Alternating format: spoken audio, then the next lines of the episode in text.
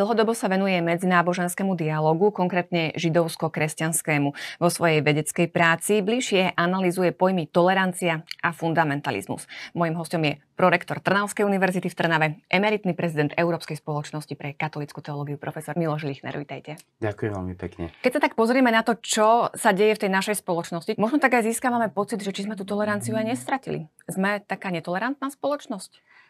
Každá spoločnosť má v sebe niečo také netolerantné, dalo by sa povedať, a vždy sa bude snažiť byť lepšia a cestou k tomu lepšiemu je tá tolerancia, ale aby sme to uchopili trošku tak veľmi krátko, tom historickom priereze je to pôvodne latinské slovo plus, ktoré malo ďalšie synonýmie, ktoré sa zamieňali voľne, ale v klasickom rímskom pohanskom chápaní to bola činnosť vojaka a Rímana, ktorý trpel, zimu znášal alebo niečo, nejaké nepríjemnosti kvôli cisárovi.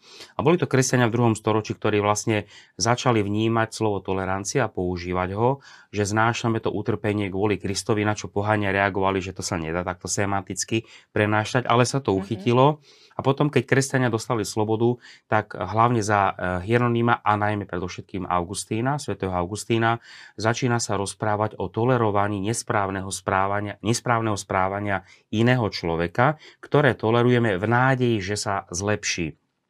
Takže vidíme, že vlastne kresťania priniesli niekoľko takých e, vývinových bodov k tomuto prehlbenému chápaniu, ale nikto v staroveku nemyslel a neuvažoval nad tým, že by sme tolerovali iné myslenie, ktoré je nesprávne. Mm-hmm. To sa objavuje až v 17. storočí. A môžeme toleranciu vnímať aj teda ako nejaký teologický pojem? Áno, je to základný pojem Augustínovej ekleziológie, chápania cirkvy, kedy tolerujeme hriešnika v cirkvi nie preto, aby naďalej robil zlé veci, ale keďže cirkev je miestom spásy, kde sa platne udelujú sviatosti aj s duchovným ovocím, tak toho hriešnika tolerujeme a modlíme sa za neho v nádeji, že Boh mu udelí pokánie a že vlastne takýto človek sa zmení, že mu daruje tú milosť toho obrátenia.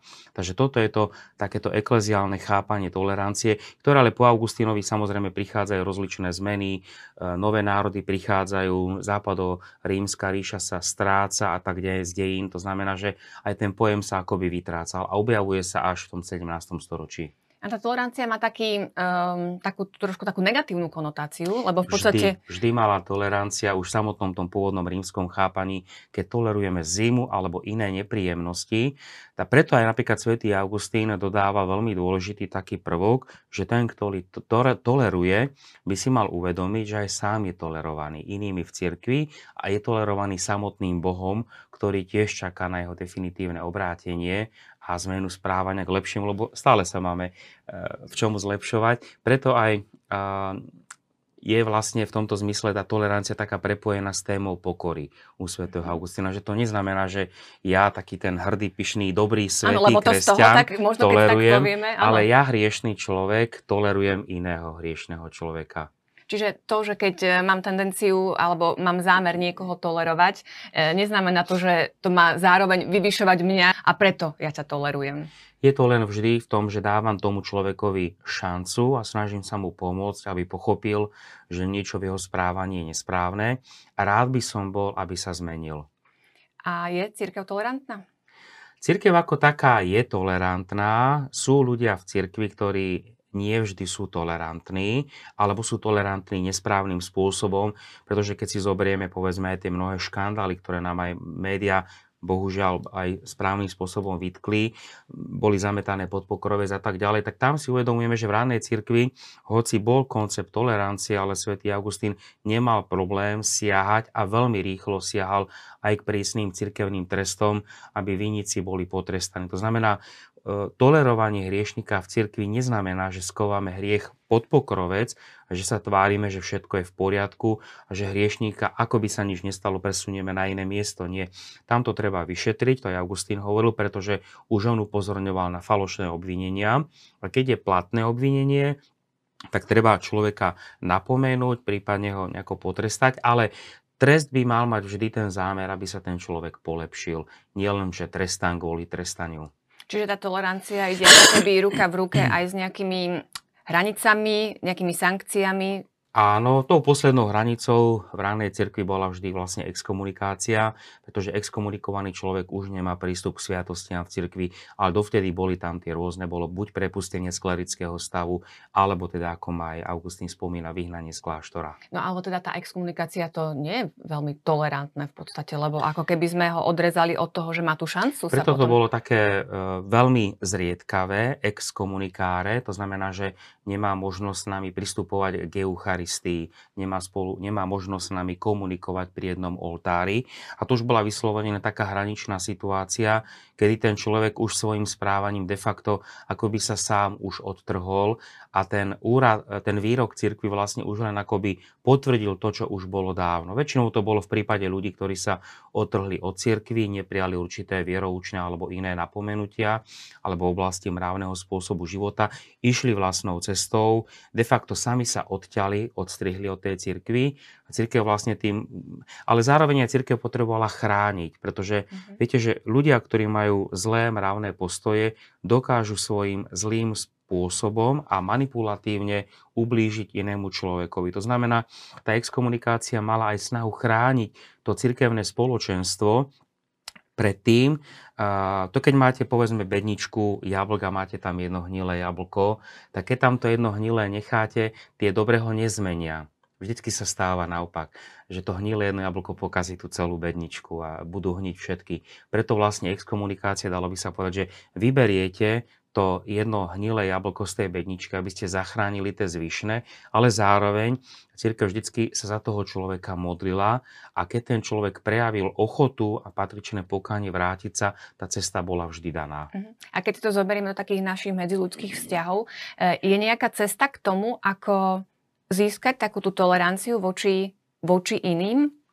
Tak pozýva nás k tomu samozrejme, že Božie slovo, aby sme boli aj tolerantní, ale správne tolerantní, lebo samozrejme, že sú veci, ktoré sa nedajú tolerovať. To bola veľká debata v 80. rokoch medzi sekulárnymi filozofmi, či tolerancia môže byť netolerantná. A samozrejme sú veci, ktoré nemôžeme pripustiť, aby sa tolerovali. Povedzme, aby niekto prišiel na námestie a povedal, že v duchu tolerantnosti budem tu hlásať nenávisť voči nejakým minoritným mm-hmm. skupinám alebo o tom, že muž má právo zbiť svoju ženu alebo niečo isté. To sú samozrejme, že nepriateľné, neprípustné veci alebo netolerantné. Tam nemôžeme rozprávať o nejakej slobode prejavu. To by bolo skutočne veľmi kontraproduktívne. No a keď si zoberieme, že niekto má iný názor na nejakú vec a nie je vždy jednoduché to vlastne správne tolerovať. Áno, že, že vždy možno máme z takého ľudského hľadiska tendenciu ho nejako presviečať, alebo keď to už nepochopíš, tak teda nech príde nejaká tá sankcia, už v akomkoľvek zmysle, zoberieme, uh, aký, aký ten vzťah, že, že toto, toto ako príjmať, aby to bola naozaj tá správna tolerancia, nebolo to posudzovanie, odsudzovanie.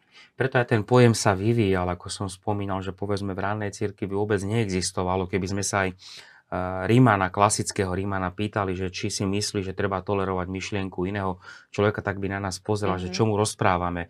On vôbec nechápal a pre neho by to bolo nesprávne používanie pojmu eh, v nesprávnom kontexte. To je až 17. storočie, ktoré začalo používať, pred Voltérom ešte, začalo používať tento pojem úplne v novej situácii, ktorú priniesla teda aj doba, že tolerujem myšlienku iného človeka, s ktorou nesúhlasím, ale tiež je tam vlastne dôležité, že aký je ten zámer, lebo sú veci, ktorých samozrejme, že e, čo sa týka, neviem, e, ako sa hovorí v klasické latinčine, že o farbách a o chutiach sa nedebatuje, takže tam to tolerujeme samozrejme, ale sú určité základné postoje, napríklad ochrana základných ľudských práv, ochrana dieťaťa a tak ďalej pred násilím, tam jasné je, že tam nemôžeme rozprávať o nejakej tolerancii a nechať vinníka, akoby, aby sa správal zle a nesprávne. To je jasné, že to je nesprávne používanie a preto je veľmi dôležité, aby každý takýto pojem, aj tolerancia alebo aj ďalšie pojmy, ktoré sú, aby sme ich správne zadefinovali, aby sme im ukázali, že aj tieto pojmy majú svoje hranice a sú veci, kde nemôžeme tento pojem používať, ako keby sme robili koláčik a budeme to len takto mhm. formičkou robiť, lebo to už je nesprávna situácia, kde absolútne je nevhodné a priam neludské, aby sme hovorili o tolerancii, povedzme, domáceho násilia. To je nepriateľné. Ten pojem tolerancia sa niekedy v minulosti používal aj v nesprávnych kontextoch a to vidíme jasne, že to nie je správne. To proste nemôže človek. Áno, ale teda keď z toho, čo ste povedali, tak vyplýva, že teda kresťan už zo svojho takého kresťanského poslania má byť tolerantný. Áno, svätý Augustín v jednej kázni hovorí ad hoc natus est. Kvôli tomu si sa narodil, aby si bol tolerantný, ale nezabúdaj, že aj ty si tolerovaný, že Boh ti dáva neustále šancu, aby si išiel na tú svetú spoveď, aby si sa polepšil. To znamená, tolerovaní nie sme preto, aby sme beztrestne konali nesprávne veci, ale Boh nás znáša trpezlivo, dáva nám ten čas tolerancie, lebo aj Augustín nazýval čas v cirkvi ako tempus tolerancie, čas tolerancie, aby sme sa zle polepšili. A to vidno aj povedzme však aj vo výchove, keď vychovávajú rodičia deti, je to máte asi viacej skúseností ako ja, ale že tá mama tiež dáva tomu dieťaťu tú šancu, aby pochopilo to, čo mu ona vysvetľuje, že toto je nesprávne. A kým to dieťa pochopí, to chvíľu trvá.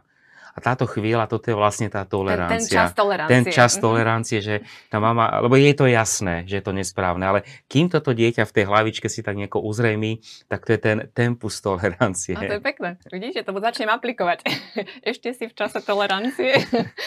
v rámci tolerancie, aký má priestor trpezlivosť? Je to nejaký zúžený pojem alebo nutne, niečo? Je nutne prepojená, preto napríklad ja som ale problém, keď som vo Francúzsku písal doktora, tak som nemohol latinské slovo tolerancia prekladať tým takým poangličteným, ktoré máme na Slovensku ako tolerance, lebo to je úplne iný kontext, ktorého to vyplýva.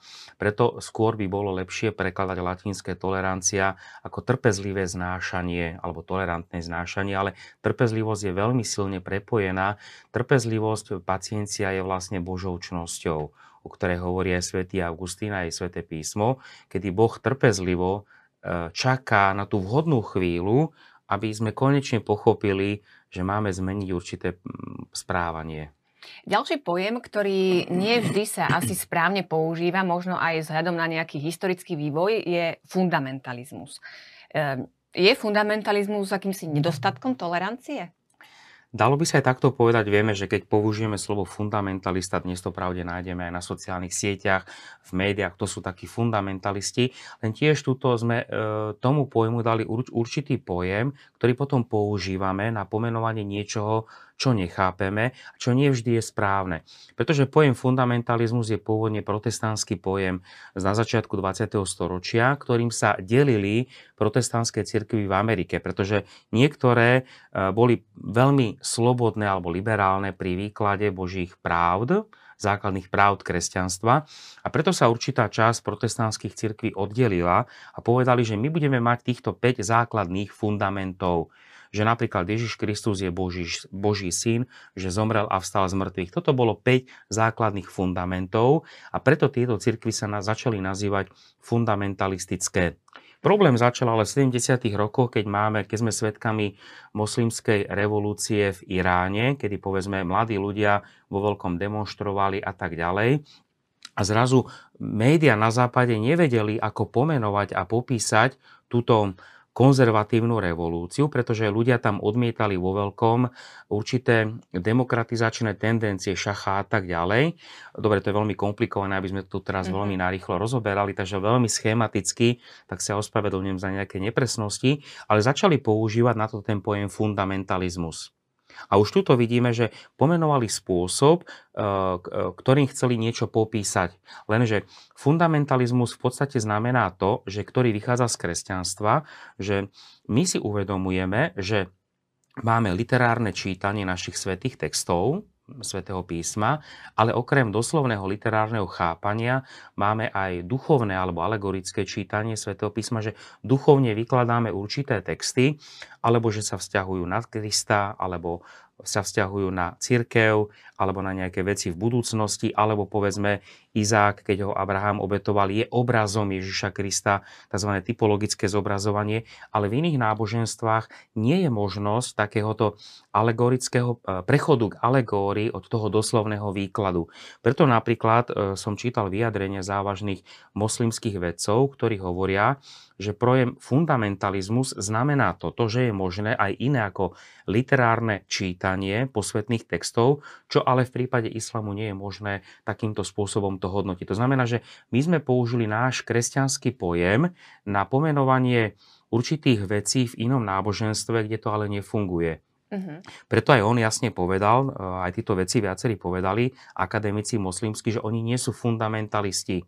A uh-huh. bohužiaľ musíme povedať, že majú v tomto právo eh, a pravdu, že jednoducho odmietajú túto nálepku fundamentálnosti alebo fundamentalizmu. Uh-huh. A potom, kde vzniklo to, že naozaj s tým fundamentalizmom sa spája niečo negatívne? Je to vlastne fundamentalizmus zažívame všade. Prvá základná otázka je tá, že či je fundamentalizmus teda podstatne prepojený na náboženstvo. Mm-hmm. Ako sa to častokrát hovorí, že kresťania sú fundamentalisti a tak ďalej, alebo všetky náboženstva. Jednoducho fundamentalizmus nie je náboženský pojem. Fundamentalizmus nachádzame na futbalových štadiónoch, zastancovia jedného klubu, ktorí sú presvedčení, že len ich, povedzme, zastancovia rozličných hudobných skupín, ktorí len túto skupinu a len tento štýl obliekania. Mnohí politici sú fundamentalistickí vo svojich nacionalistických prejavoch. Nájdeme aj vo vedeckých kruhoch, kedy profesor odmietne prijať iné výsledky, ktoré by narúšali jeho. Ale v podstate to znamená, že to zachytáva celú tú ľudskú škálu a môžeme povedať aj s antropológmi, aj psychológmi, že fundamentalizmus vyplýva z určitej takej vývojovej, z vývojového štádia človeka, ktorý nezažíva v rodine ten základný pocit dôvery. To je ten, e, taký ten uh, základný pocit dôvery, ktorý dáva rodina. A človek, ktorý zažije, má ho v sebe, tak sa dokáže postaviť uh, voči svetu, ktorý je viac farebný, kde veci častokrát sú také tekuté a dokáže v tom svete ustáť. A práve v 20. storočí sa stáva, že tento pojem sa stáva akoby takou charakteristikou ľudí, ktorí vytvárajú také fundamentalistické zoskupenia, náboženské alebo nenáboženské, pretože tam majú všetko jasne definované, oblečenie, farbu, spôsoby prejavu a tak ďalej. To znamená, že títo ľudia nedokážu žiť e, v takej tej postpluralitnej alebo pluralitnej mm-hmm. alebo postpravdivej spoločnosti. Že vnímať, že nie všetko ktorá, je také čierno-biele. A nedokážu v týmto sa nejako stotožniť a preto sa utiekajú do akéhosi predfabrikovaného umelého sveta. Že takto, ako to bolo ja neviem, v roku 1950 alebo v roku 1845, tak takto to musí byť teraz a takto my tu musíme žiť, lebo to je jediné, kde sa dokážeme dobre a pohodlne cítiť. To znamená, že je veľmi dôležitá aj výchova v rodinách, aby človek sa vyhýbal tomu pokušeniu fundamentalizmu, to je ten pocit dôvery, ktorý človek získava vo mhm. svojej rodine. Preto je napríklad dôležité aj humanitné vzdelávanie, kedy človek napríklad vo filozofii sa naučí správne argumentovať, vyskladať logický argument. Preto je dobré aj poznanie histórie, aby si uvedomil, že ono to bolo aj inokedy, že ten svet sa vyvíja a my sa nemusíme báť toho, že svet sa vyvíja, že sa veci vyvíjajú a že veci môžu byť aj inak a že zrazu okolo seba môžeme nachádzať ľuďmi, ľudí s inými postojmi alebo názormi, a ktorých my prijímame tolerantne alebo v tom zmysle, že nevedieme proti ním hneď vojnu, ale vedieme s nimi dialog, ale zároveň, že si aj to svoje chránime. To znamená, že vieme ustáť e, žiť v takom farebnom svete. Mhm, čiže takéto prepojenie toho fundamentalizmu a tolerancie, že vlastne držať sa aj tých svojich hodnôt, ano. ktorým veríme, podstate, ale byť otvorený áno, vlastne tomu, že... môžeme povedať, že aj otvorená spoločnosť, alebo sekulárna spoločnosť, alebo liberálna spoločnosť, alebo konzervatívna spoločnosť, ktorúkoľvek zoberieme v podstate fundamentalistická v tom základnom chápaní, že má niekoľko fundamentov, z ktorých nie je ochotná ustúpiť. Napríklad naša západná kultúra aj teraz jasne zdôrazňuje základné ľudské práva, ktoré nie je možné. Nemôžeme človeka len tak hodiť do väzenia, nemôžeme ho zabiť, nemôžeme ho okradnúť. To sú naše základné fundamenty a teda v tomto prípade by sme tiež mohli povedať, že sme v určitom slova zmysle fundamentalisti. Preto je veľmi dôležité, aby tieto pojmy boli jasne ozrejmené a osvetlené, aby sme presne chápali, odkiaľ ten pojem pochádza a v akom kontexte ho teraz používame, pretože nemôžeme to používať ako takú nálepku na pomenovanie niečoho pre nás neznámeho, lebo je to vždy také ľahké. Toto sa mi zdá také, tak to tak ponálepkujem. To je fundamentalizmus, hento je fundamentalizmus. Eh, len toto veľmi nefunguje, pretože tí iní ľudia môžu právom povedať, ak tento pojem beriete z, tejto, eh, z tohto prostredia, tak ho na nás nemôžete použiť. Uh-huh. No, tak toto je taká teória, ktorú sme si povedali. A teraz poďme k tej praxi. Vy teda, ako som už povedala, uh, dlhodobo sa venujete medzináboženskému dialogu. To je pekná platforma na to, aby sa to naozaj zavádzalo do praxe. Tak teda K čomu ste došli už potom pri tom samotnej, alebo pri tej samotnej realizácii toho dialogu? Vedieme teda na našej teologickej fakulte Trnavskej univerzity spolu aj s Ústredným zväzom židovských náboženských obcí na Slovensku a konkrétne teda Židovským kultúrnym inštitútom. Už niekoľko rokov vedieme vzdelávací program Otvárame dvere. A viete, tam je vždy tá pekná symbolika, že keď otvárate dvere, aj keď sme si myšli do redakcie, tak vstupujete do nového priestoru, neznámeho. Alebo vy keď otvárate dvere, tak niekoho púšťate do svojho vlastného priestoru. A to je vždy znakom takej určitej dôvery, že niekoho púšťate návštevu, tak mu dôverujete, alebo teda neotvoríte tie dvere a pýtate sa spoza dverí, že kto je tam. Ja vás nepustím dovnútra.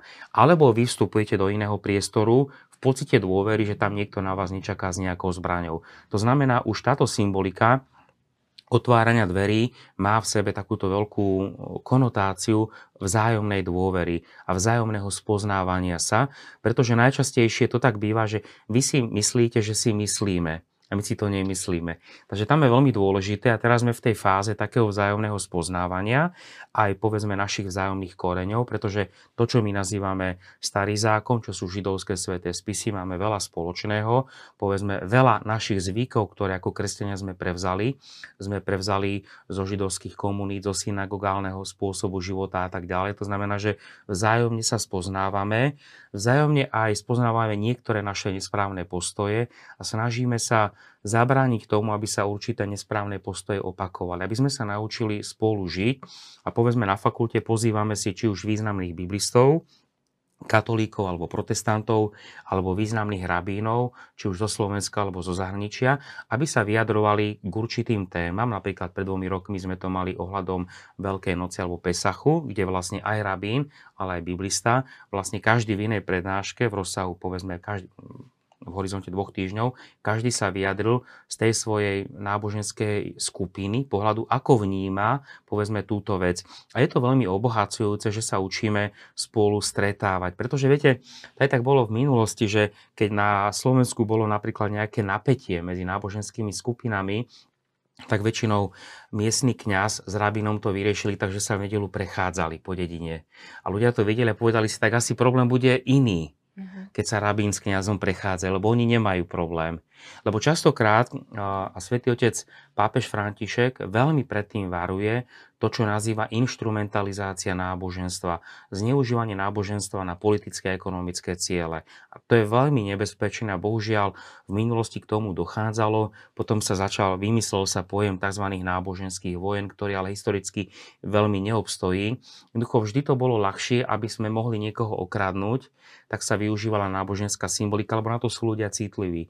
A my jasne povedať, tomuto nie. Jednoducho nie je možné používať náboženskú symboliku na ospravedlnenie násilia a zneužívania tie otvorené dvere a to spoznávanie a tá ochota aj na jednej a druhej strane teda prináša ovocie v tom, že, že sa nebojíme toho druhého, tej, tej, e, toho jeho pohľadu. Áno, no učíme sa stretávať spoločne, že sa spolu stretneme, učíme sa spolu debatovať a zároveň tento projekt Otvárame dvere je prepojený s druhým pekným veľkým projektom, kedy vlastne publikujeme a pripravujeme tie veľké biblické komentáre k novému zákonu, ale teda predovšetkým k starému zákonu, ktoré sú teda aj židovskými svetými textami. Teraz už niekoľko rokov pracujeme na knihe Žalmov, ktorá je takisto pre nás, kresťanov, ako aj pre Židov, je to svetý text. A vlastne vieme, že kniha Žalmov, okrem význaní svätého Augustina, to bol asi najprepisovanejší text, ktorý utváral, alebo slovník knihy Žalmov utváral aj tú súčasnú Európu. Takže to je vlastne text, na ktorý pozeráme z obidvoch strán a v tých našich knihách, komentároch dávame aj pomôcky príprave homílie pre kňazov, katechétov alebo protestantských pastorov alebo rabínov. Je tam nový preklad a dávame tam vždy okrem vybraných komentárov cirkevných otcov aj vybrané komentáre od vynikajúcich rabínov. To znamená, že takýmto spôsobom záujemca si vlastne pozrie, že ako to chápali rabíni v rannej alebo stredovekej cirkvi, ako to povedzme chápal Augustín alebo Ambrós, ako to chápala stredoveká cirkev. Teraz tam dávame povedzme aj zo pár myšlenok od Komenského. To znamená, že podchytávame e, aj takú tú pluralitnú kresťanskú tradíciu a uvedomujeme si aj to židovsko-kresťanské korene, to bohatstvo myšlienok, ako sa ľudia častokrát v dobrom slova zmysle ovplyvňovali tými dobrými myšlienkami. A takýmto spôsobom, lebo takéto knihy sa píšu na jednu generáciu. To nie ako, povedzme, mobilná aplikácia, že na dva mesiace, na rok.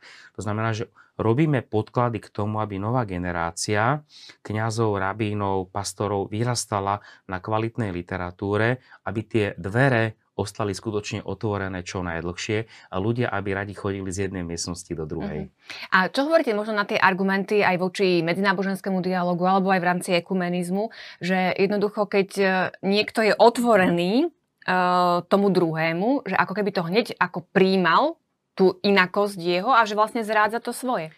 To je vtedy, ak človek nepozná svoje vlastné korene a bojí sa vlastných koreňov a preto niečo hľada a preberá hneď. To je v podstate, ja keď som si istý o svojej identite, tak nemám problém stretnúť sa s niekým iným. To je niečo podobné, ako keby povedzme manžel v manželstve alebo partner manželský nechcel pustiť druhého partnera na stretnutie s iným človekom, lebo by sa bal, tak tam je určitý pocit nedôvery voči tomu druhému človekovi, neistoty a toto je ten základný problém, nestretnutie sa s iným človekom. Takisto aj v tomto, veď ja sa stretávam, aby sme si povedali a v tom povedanom si povieme, že áno, sú veci, ktoré máme spoločné a sú veci, ktoré máme rozdielne. A ja keď sa snažím vysvetliť tomu druhému to, čo máme spoločné a to, čo máme rozdielne, tak tým, že ich artikulujem a verbalizujem, tak zároveň si ich aj sám pre seba ozrejmujem a som v nich akoby taký istejší. A to, že vzájomne debatujeme a že máme rozdielne pohľady na niektoré veci, to je úplne v poriadku ale snažíme sa o tom rozprávať v miery, bez zbraní, bez násilia, bez agresivity. A toto je myslím si veľmi dôležité, lebo to vidíme, že dnes ľudia majú veľký problém argumentovať a už v druhej, tretej vete väčšinou už potom sa siaha k takým podprahovým úderom a k takým nejakým emocionálnym zbraniam, ale to je veľmi nesprávne. Stredoveká církev, aj keď zakladala univerzity, tak tam boli vždy tie debaty filozofické alebo teologické kedy vlastne celá univerzitná obec sa stretla a boli dva rozdielne názory. Aby sa niekto stal profesorom alebo doktorom teológie, tak musel vedieť hodinu obstáť závažnej debate a hájiť určitý postoj proti povedzme reprezentantovi inej školy. Učil sa v miery a v pokoji argumentovať vecne, stručne, logicky. A, pre vás osobne táto skúsenosť e, na tej teologickej úrovni, keď e, komunikujete s predstaviteľmi iných náboženstiev, e, čo vám to dáva? Mne to dáva také veľké bohatstvo. Ja si uvedomujem, že dá sa aj inak že dá sa to robiť skutočne veľmi krásnym spôsobom, že môžeme mať priateľstva aj s ľuďmi, ktorí povedzme vychádzajú z inej náboženskej tradície, že je to možné a túto skúsenosť máme z histórie, z viacerých miest a že jednoducho dá sa budovať s týmito ľuďmi, dá sa konať takto, dá sa s týmito ľuďmi robiť veľa dobrého a pekného. Pretože okrem toho, že máme určité veci zásadne rozdielne, máme aj veľa spoločných vecí. Napríklad v pomoc to, čo Sveté písmo nazýva pomoc sirote a vdove, pomoc človekovi, človekovi, ktorý je biedný. Napríklad je veľmi krásne teraz na hranici s Ukrajinou, je veľa predstaviteľov, či sú tam aj zo židovských spoločenstiev, z kresťanských, povedzme, katolíckých, z kresťanských grekokatolíckých, sú tam aj z protestantských spoločenstiev, vlastne sú tam aj sekulárni ľudia a všetci títo ľudia sa stretávajú v tom, aby pomohli tomu človekovi, ktorý uteká pred tou vojnou. Alebo povedzme, keď bola pandémia, že sme si pomáhali navzájom pri e, ľuďoch, ktorí boli opustení, starí, o ktorých sa nemal kto postarať, nemali kto nakúpiť. To znamená, že aj tá charita je takým miestom, kedy môžeme si uvedomiť, že áno, je strašne toho veľa dobrého, s ľuďmi dobrej vôle, s ktorými sa stretávame a spájame. Pretože toto nás popchýňa k tomu, že s ľuďmi dobrej vôle vieme e, veľa dobrých vecí spraviť bez toho, aby sme strácali našu vlastnú identitu. Ako takto hovoríte, vlastne um, môžeme to aj ukončiť tak, ako sme začali, že v akej spoločnosti sa teraz nachádzame, aké problémy riešime a že či to nie je nedostatkom našej tolerancie. Ale zase na druhej strane aj tieto ťažké chvíle ukazujú práve túto druhú stranu, tú stranu tej spolupráce. Môžeme tak povedať, viete, že keď sa pozerám aj do histórie, s ktorou pracujem, že nikdy nebol, nikdy nebolo obdobie, ktoré by bolo také nejaké ideálne, krásne, zlaté, ku ktorému by sme sa chceli vrátiť, lebo takto pred tými x rokmi bolo nejaké obdobie, kedy to bolo také pekné, krásne, pretože nikdy takto nebolo. Vždy bola nejaká situácia, ktorá, kde boli aj dobré veci, aj zlé veci a vždy tam boli ľudia, ktorí mali aj to dobré srdce a ktorí sa snažili budovať. Veď keď si zoberieme povedzme takéto ťažké 10. storočie v cirkvi, kedy sme svedkami určitých e, ťažkých vecí, hľadom aj nominácie pápežov, kedy oligarchovia rímsky zasahovali do tých volieb a tak ďalej, tzv. temné storočie. Práve vtedy Boh posiela cirkvi svätého Františka, svätého Dominika, svätého Petra Damianiho, svätého Bernarda Sklervo a ďalšie veľké postavy, ktoré skutočne začali tú veľkú reformu, ktorú potom aj neskôr e, ju poznáme z histórie ako tzv. gregorianskú reformu v cirkvi. To znamená, neustále je dôležité, že každé obdobie je také, aké je. Ale Boh prechádza každým obdobím, ako by povedal e, Nestor slovenskej katolíckej teológie Páter Emil Krapka, ktorý to napísal v 50. rokoch, v časoch tvrdého komunizmu. Že áno, je ťažká doba, ale Boh prechádza týmto obdobím. Pre nás je dôležité, doba je taká, aká je. Nebude iná, nebude lepšia, buď bude pandémia, alebo bude vojna, alebo bude, stále bude niečo. Ale vždy je dôležité, aby sme si uvedomili, že Boh je tu stále prítomný a neustále nás pozýva k vnútornému obráteniu a k tomu, aby sme s ľuďmi dobrej vôle konali niečo dobré a takýmto spôsobom aj ohlasovali evanelium. Ďakujem veľmi pekne. Mojím hostom bol profesor Miloš Lichner.